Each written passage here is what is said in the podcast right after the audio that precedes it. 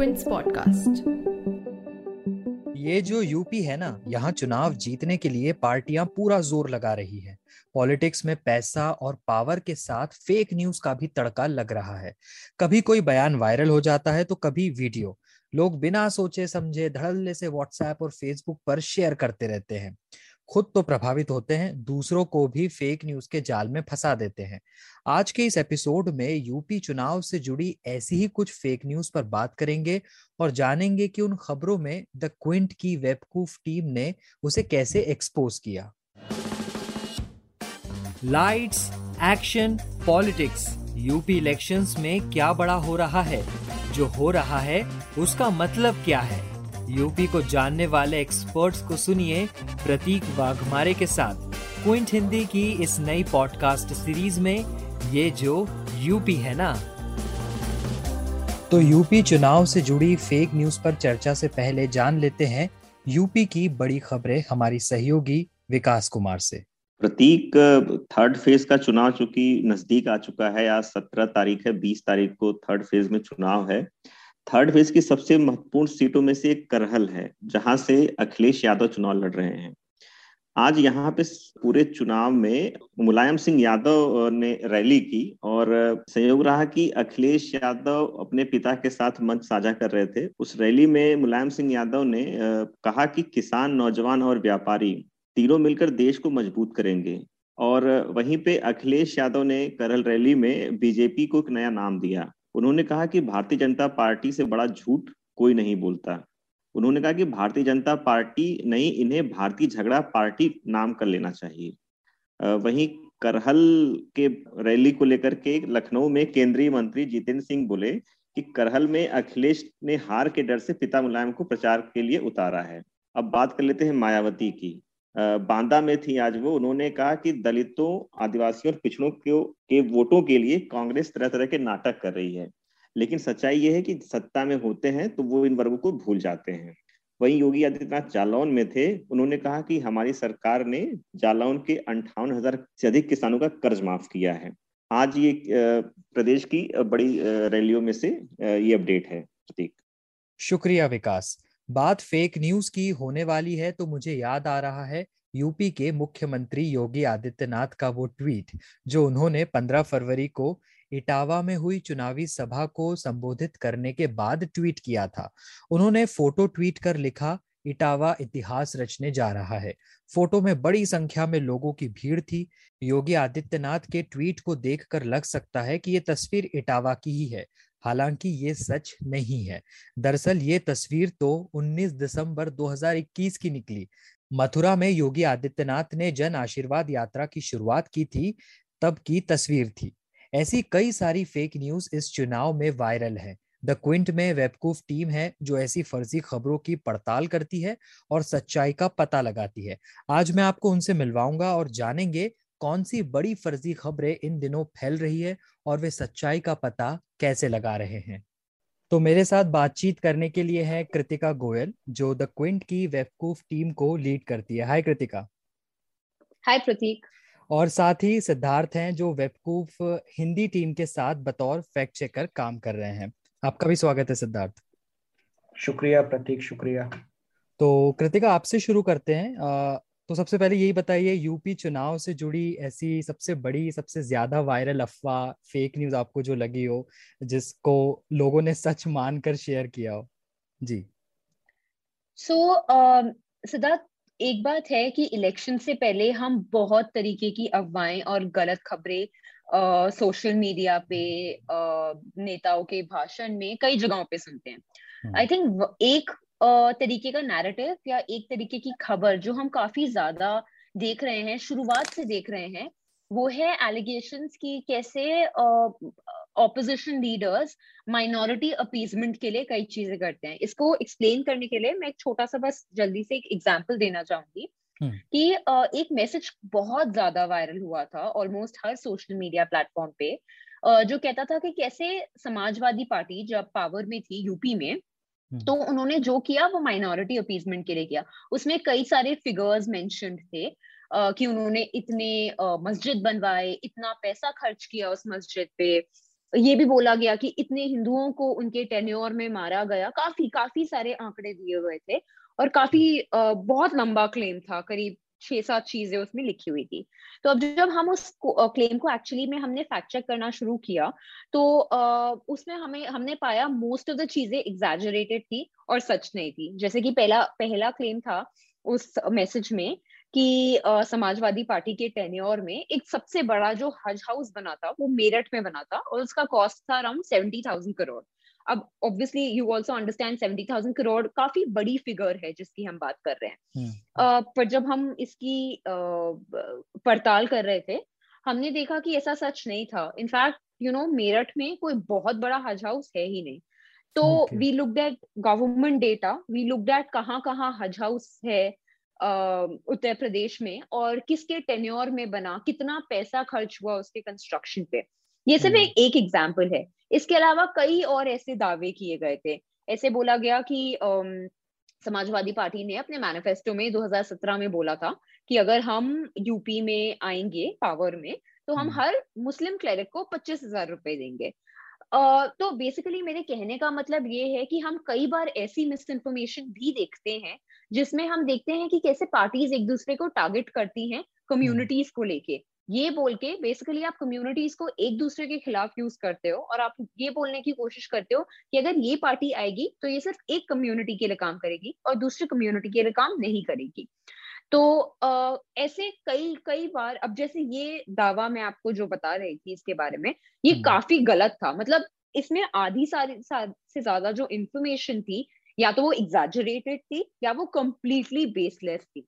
तो ऐसे कई दावे हम देखते हैं, पर ये सिर्फ एक तरीके का दावा है जो मैं बता रही हूँ। आई थिंक इसके अलावा सिद्धार्थ भी आपको बता पाएंगे कि हम और कैसे टाइप के दावे देखते हैं और हम कैसे देखते हैं कि सिर्फ ऐसा नहीं है कि एक ही पार्टी या एक ही कैंडिडेट या कोई एक ही इंसान टारगेट हो रहा है, कैसे हर क्लेम के पीछे एक अंडरलाइन नैरेटिव होता है और कैसे एक नैरेटिव बनाने की कोशिश की जाती है रिपीटेडली वैसे क्लेम्स यूज करके। ओके, हाँ सिद्धार्थ जी, बिल्कुल मैं सहमत हूँ इस बात से। जैसा कृतिका ने बताया कि ज्यादा कई क्लेम ऐसे दिखते हैं जिसमें ये साबित करने की कोशिश होती है कि फलानी पार्टी अगर सत्ता में आएगी तो वो सिर्फ उस एक समुदाय विशेष के लिए काम करेगी, और एक तरफ मुस्लिम तुष्टिकरण का आरोप लगाते दावे होते हैं कि भाई इन्होंने 70,000 करोड़ का हज हाउस बनवा लिया। और उसी मैसेज में एक और फैक्ट मुझे याद आ रहा है, ये भी था कि मुजफ्फरनगर दंगों में जो 64 हिंदुओं की हत्या कराई गई, जबकि जब हमने फैक्ट चेक किया तो वो आंकड़े कुछ और ही थे। मतलब दोनों समुदायों के लोगों की जान गई थी, पर उसमें जानबूझकर ये पोर्ट्रे करने की कोशिश की गई थी कि ये एक धर्म के खिलाफ हैं और एक धर्म का अपीजमेंट करते हैं। बाकी ऐसा नहीं है कि सिर्फ एक ही पार्टी घेरे में है, फेक न्यूज के एक ही नेता पर आरोप लगाया जा रहा है, सब घेरे में है और सब तरफ से झूठ फैलाया जा रहा है। जैसे कि एक स्क्रीनशॉट वायरल हुआ, जो सुन रहे हैं उन्हें याद आ रहा होगा कि काफी हास्यास्पद था वो, पर बहुत दुखद है कि उसका भी फैक्ट चेक करना पड़ा। वो एक बुलेटिन का स्क्रीनशॉट था और उस पर लिखा हुआ था कि अमित शाह ने की मुख्यमंत्री बदलने की बात तो योगी आदित्यनाथ ने दे डाली सपा ज्वाइन करने की धमकी। अब ये पहली नजर में देखने पर लगता है कि यार ये क्या है, मतलब वो कोई सीएम पद का दावेदार है वो क्यों ही ऐसा कहेगा और कोई क्यों ही इसे सच मानेगा। लेकिन अगर हम थोड़ा गंभीरता से कुछ देखें कि वो कितना ज्यादा बड़े पैमाने पर वायरल था और सबसे बड़ी बात ये किस वक्त शेयर किया गया, ये उस वक्त शेयर किया गया जब वाकई बीजेपी के कुछ वरिष्ठ नेता समाजवादी पार्टी में शामिल हुए थे। तो आप इसकी टाइमिंग देखिए, मतलब न्यूज फैलाने वालों को भी इतना ना समझ हम ना समझें कि वो तो बस फॉरवर्ड कर देते हैं बिना देखे, नहीं, ये बाकायदा एक ऑर्गेनाइज्ड टूल की तरह इस्तेमाल हो रहा है ना कि दो दिन पहले 3 बीजेपी नेताओं ने सपा ज्वाइन की तो अगले दिन ये स्क्रीनशॉट वायरल कराया जा रहा है कि योगी ने भी धमकी दे दी है अमित शाह जी को कि वो भी सपा समाजवादी पार्टी ज्वाइन कर लेंगे। फिर एक और दावा आया था, वो प्रधानमंत्री मोदी को लेकर था, एक न्यूज बुलेटिन का स्क्रीनशॉट था और मोदी जी के बयान की तरह उसमें लिखा था कि मैं जब छोटा था तो जाटों के घर से लस्सी मांग कर पीता था। मतलब वो ये पोर्ट्रे करने की कोशिश की जा रही थी कि मोदी जी जाटलैंड गए और उन्होंने जाट वोटों को साधने के लिए ये दावा कर दिया कि मैं बचपन में इतना कनेक्टेड था जाटों से, है ना। ऐसा मतलब ये कई बार आलोचना होती है सोशल मीडिया पर उनकी कि वो जहां जाते हैं उसके होकर बात करते हैं, ठीक है। तो उस चीज को जस्टिफाई करने के लिए ये कई लोगों ने इसे सच भी माना, कई वेरीफाइड यूजर्स ने तक इसे शेयर कर दिया कि बताइए ऐसा। पर जब हमने देखा तो वो जो बुलेटिन था तब का था जब वो एनसीसी की एक समारोह में गए थे और उस वक्त का वो बुलेटिन था और उसको एडिट किया गया था प्रॉपरली और ये गलत बयान उसमें जोड़ा गया था। वो पूरा बयान हमने सुना, पीएम मोदी ने उस पूरे भाषण में जाटों का कहीं जिक्र नहीं किया, इवन चुनाव का भी जिक्र उसमें नहीं था। वो एनसीसी कैडेट को लेकर ही जो भी बात कर रहे थे वो कर रहे थे, है ना। उस भाषण का एक बयान हालांकि जो उन्होंने सच में दिया था वो काफी वो भी मिला था उसे मीडिया में हेडलाइन की मैं भी एनसीसी कैडेट रहा हूँ, है ना। तो सिद्धार्थ, आप इसको एक बार थोड़ा और इस बात पर फोकस करते हुए इसको बताइए डिटेल में कि आप कैसे उस भाषण तक पहुंचते हैं और कैसे फिर इसमें सच का पता लगाते हैं कि ये जो स्क्रीनशॉट वायरल हुआ न्यूज बुलेटिन का ये फर्जी था, ये कैसे आप यहाँ तक पहुंचते? हाँ बिल्कुल, तो उसमें हर मामले में अलग अलग होता है तरीका। उस मामले का मैं आपको बताता हूँ कि उस स्क्रीनशॉट में ना जिस न्यूज चैनल का वो बुलेटिन था उसका लोगो दिख रहा था साफ साफ, इंडिया टीवी का था वो तो, और उसमें एक परिधान में मोदी जी संबोधित करते हुए दिख रहे थे लोगों को बुलेटिन के साइड में। तो वो परिधान हमने सर्च किया कि इंडिया टीवी के बुलेटिन में पीएम मोदी के भाषण से जुड़ा हाल का कौन सा वीडियो रिपोर्ट जारी हुआ है, तो वो हमें मिल गया, परिधान मैच कर रहा था। और फिर उस एग्जैक्ट फ्रेम को हमने चेक किया कि फॉर एग्जाम्पल 5 मिनट 51 सेकेंड पर ये बुलेटिन सेम वैसे ही फ्रेम में है जैसा कि वायरल स्क्रीनशॉट में दिख रहा है, बस इसका टेक्स्ट अलग है। आप समझ रहे हैं, पीएम उसी पोजीशन में दिख रहे हैं, उनका फोटो उसी मुद्रा में है, सब कुछ वैसा ही है, नीचे ऊपर जो ब्रेकिंग दिख रही है वो भी वैसी है, बस बीच में जो पीएम मोदी का बयान उसे एडिट करके बदल दिया गया, सामने बुलेटिन का जो टेक्स्ट फ्लैश होता है उसे। ओके, तो ऐसे हम उस तक पहुंचे थे। हाँ, लेकिन मतलब ये बहुत आसान हो गया आजकल, थोड़ा सा आप फोटोशॉप कर दो तो उसको थोड़ा बदल दो और सारी चीज़ें बदल जाती है। लेकिन कृतिका, मैं आपसे एक चीज़ जानना चाहूँगा कि यूपी चुनाव में भी ढेरों खबरें आ रही हैं, आप लोग रोज़ बहुत सारी खबरें देख रहे हैं, उसको बर्स्ट भी कर रहे हैं, लेकिन आप इन फेक न्यूज़ को कैसे आइडेंटिफाई कर रहे हैं? वो जहाल कैसे बिछा रहे हैं कि आपके हाथ में फेक न्यूज़ आ जाती है? हाँ, सो कई सारे तरीके होते हैं। मतलब हमारा एक व्हाट्सएप टिपलाइन नंबर है जहाँ पे हमारे जो रीडर्स होते हैं वो हमें क्वेरीज भेजते हैं कि क्या ये इंफॉर्मेशन करेक्ट है या नहीं, क्या ये इंफॉर्मेशन फैक्चुअल है या नहीं। दूसरा, हम सोशल मीडिया प्लेटफॉर्म्स को बहुत क्लोजली मॉनिटर करते हैं, ट्विटर, टेलीग्राम, फेसबुक, हम बहुत क्लोजली इन प्लेटफॉर्म्स को मॉनिटर करते हैं देखने के लिए कि किस तरीके का, as I said, narrative set किया जा रहा है या किस तरीके की इंफॉर्मेशन शेयर की जा रही है। दूसरा एक काफी इंपॉर्टेंट चीज होती है कि जो मिस इन्फॉर्मेशन होती है that's parallel to the news cycle. ये एक चीज मैंने कई सालों से हर न्यूज इवेंट के साथ देखी है। कहने का मतलब ये है कि जब भी कोई एक बड़ा न्यूज इवेंट होता है उसके साथ हम जनरली देखते हैं कि कोई ना कोई मिस इन्फॉर्मेशन, कोई ना कोई गलत खबर उसके साथ जरूर आ जाती है। जैसे मानिए कि इलेक्शंस का एग्जाम्पल नहीं है, पर अगर मैं एक और एग्जाम्पल देख सकूं आपको, अभी हाल ही में लता मंगेशकर जी की जब डेथ की न्यूज आई थी तो उसको लेके भी एक बहुत बड़ी अफवाह भी उसके साथ आई थी। बॉलीवुड एक्टर शाहरुख खान जो उनके फ्यूनरल में गए थे, लोगों ने बोला कि वो उनके ऊपर, उनके मॉर्टल रिमेन्स के ऊपर, उनके बॉडी के ऊपर खड़े होके थूक रहे थे जबकि वो दुआ पढ़ रहे थे। तो मतलब हमेशा हमने देखा है न्यूज के साथ साथ कैसे इन बड़े बड़े न्यूज इवेंट्स के साथ साथ मिस इन्फॉर्मेशन भी आती है। और सेम चीज होता है इलेक्शंस को लेके। तो हमें पता है कि 5 स्टेट में इलेक्शंस हैं, तो हम इसलिए बहुत क्लोजली मॉनिटर करते हैं सोशल मीडिया प्लेटफॉर्म्स को इन सारे खबरों को लेके कि उत्तर प्रदेश में आज पोलिंग है तो इसको लेके कि कोई खबर फैलाई जा रही है जो गलत है, जो सच है, क्या कुछ गड़बड़ है या नहीं।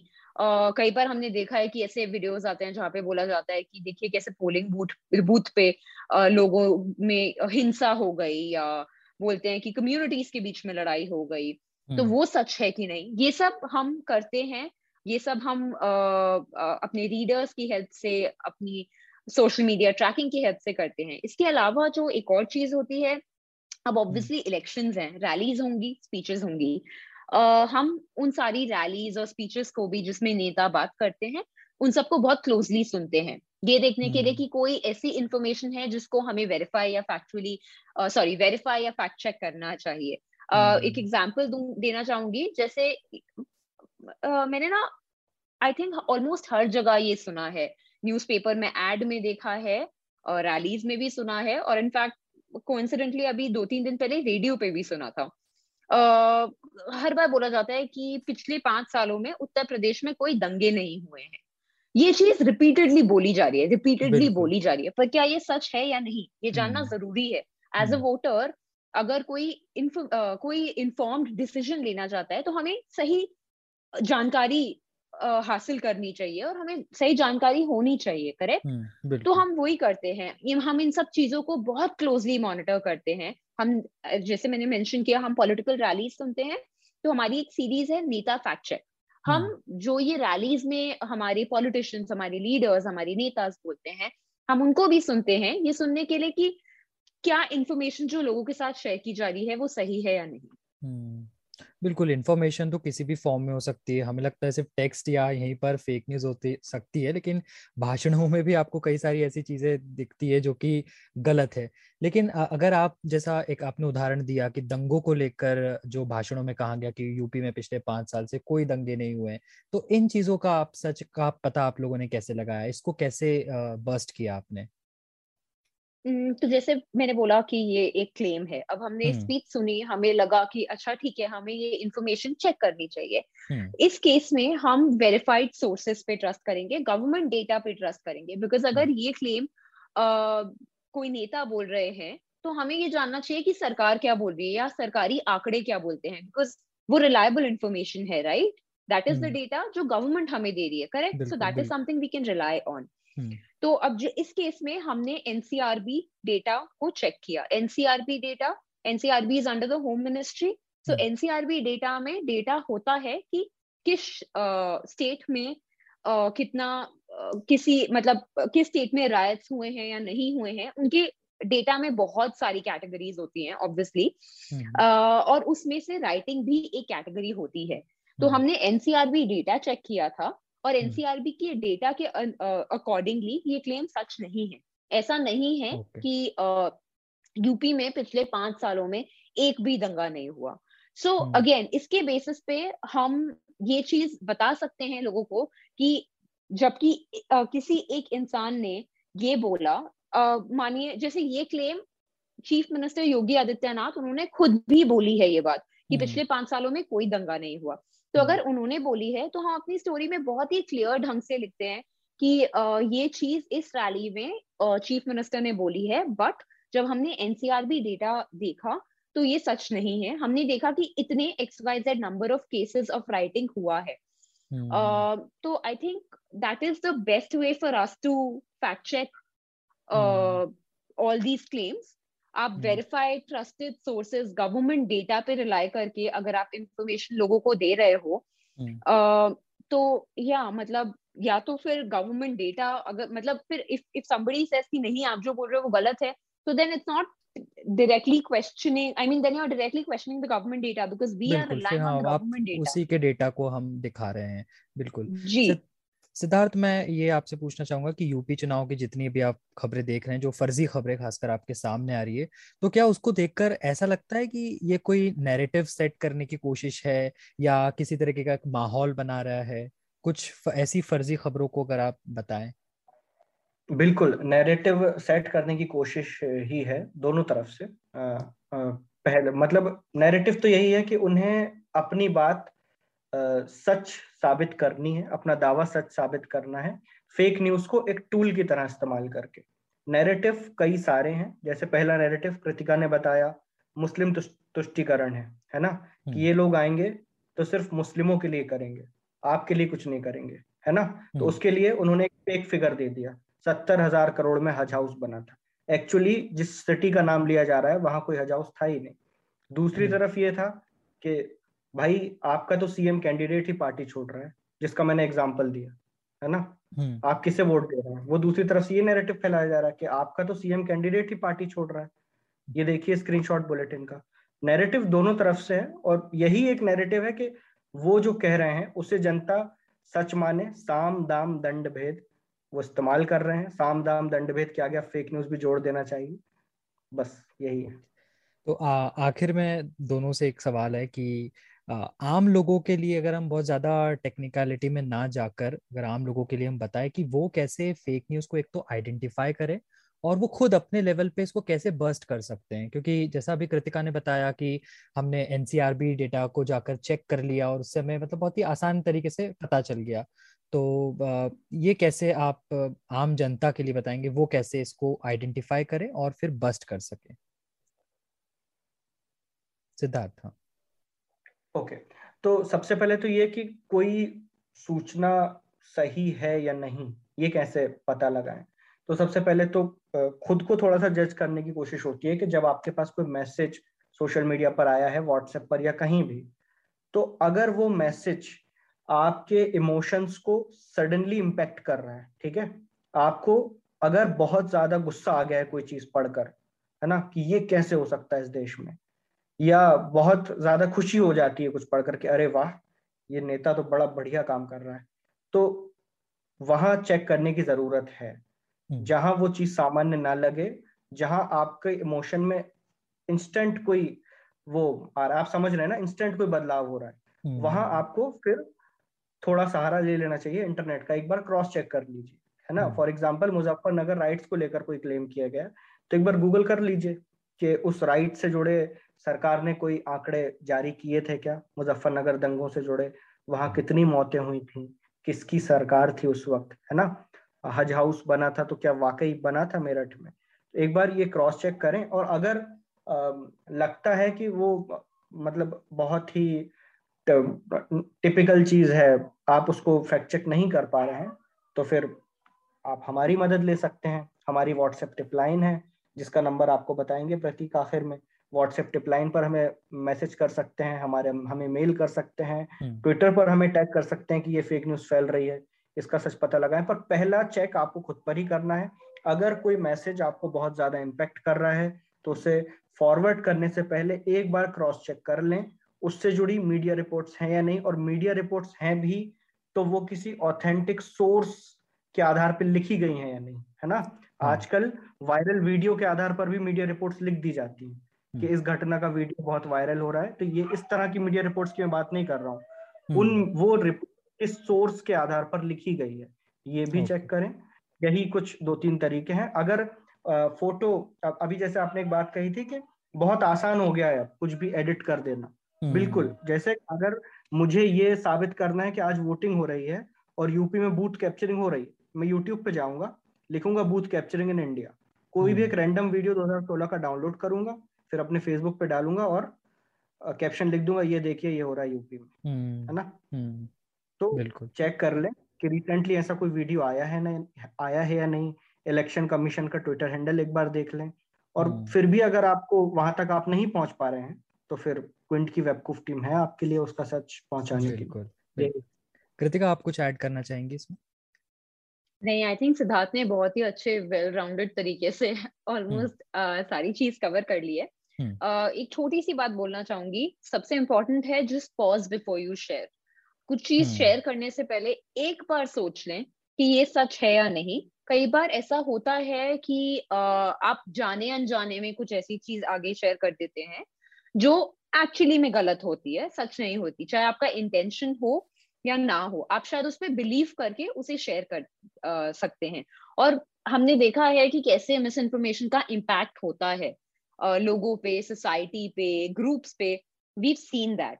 सो आई थिंक सबसे जरूरी चीज यही है कि हर चीज आपको जो सोशल मीडिया पे आ रही है शायद वो सच ना हो, चाहे वो कभी आपको फनी लगे, चाहे वो बहुत गुस्सा दिलाए, या अगर आपको लगता है कि नहीं ये I am not sure about where it's coming from, और even if you are sure about where it's coming from, like it's coming to you आपके फ्रेंड से, व्हाट्सएप पे भी, पर आपको ये नहीं पता कि ये इन्फॉर्मेशन कहाँ से आ रही है उसके पास भी, तो अच्छा है आप एक बार रुकिए, वेरीफाई कीजिए, उसके बाद उसे शेयर कीजिए। And again as Siddharth said, अगर आपको कुछ भी वेरीफाई कराना है तो आप हमें हमारी व्हाट्सएप टिपलाइन नंबर पे भेज सकते हैं, आप हमें ईमेल लिख सकते हैं, हमारी टीम उसको वेरीफाई करेगी और आप तक सही जानकारी पहुंचाएगी। बिल्कुल, वो व्हाट्सएप नंबर मैं एक बार बता देता हूँ 9643651818 और जो मेल आईडी है वो है webkoof@thequint.com webkoof@thequint.com पर आप भेज सकते हैं और हमारी वेबकूफ की टीम सच का पता लगाएगी और आप तक एक फैक्चुअल न्यूज़ को भेजेगी। तो हमारे दोनों फैक्ट चेकर्स का बहुत बहुत शुक्रिया, वो यहाँ जुड़े और हमसे ये इन्फॉर्मेशन उन्होंने शेयर की। Thank you so much Kritika, thank you. बस सॉरी मैं टोक रहा हूँ, अगर एक चीज और मुझे कि जिस स्पीड से आप व्हाट्सएप फॉरवर्ड को, व्हाट्सएप मैसेज को या वीडियो को फॉरवर्ड करते हैं, उस स्पीड से जो फैक्ट चेक स्टोरीज हैं उन्हें भी थोड़ा फॉरवर्ड करें ताकि सच को थोड़ा कंपटीशन हो। बिल्कुल, ये बहुत जरूरी है, सबसे ज्यादा ये भी जरूरी है कि इन चीजों को भी हम लोग ज्यादा से ज्यादा शेयर करें। तो thank you so much Siddharth, Kritika, thank you so much. Thank you Prateek, धन्यवाद प्रतीक। तो आप सुन रहे थे यूपी चुनाव पर क्विंट हिंदी की पॉडकास्ट सीरीज ये जो यूपी है ना। अगर ये पॉडकास्ट आपको पसंद आया तो इसे शेयर कीजिए और इस प्लेलिस्ट को सब्सक्राइब कर लीजिए ताकि नया एपिसोड आने पर आपको अपडेट मिल जाए।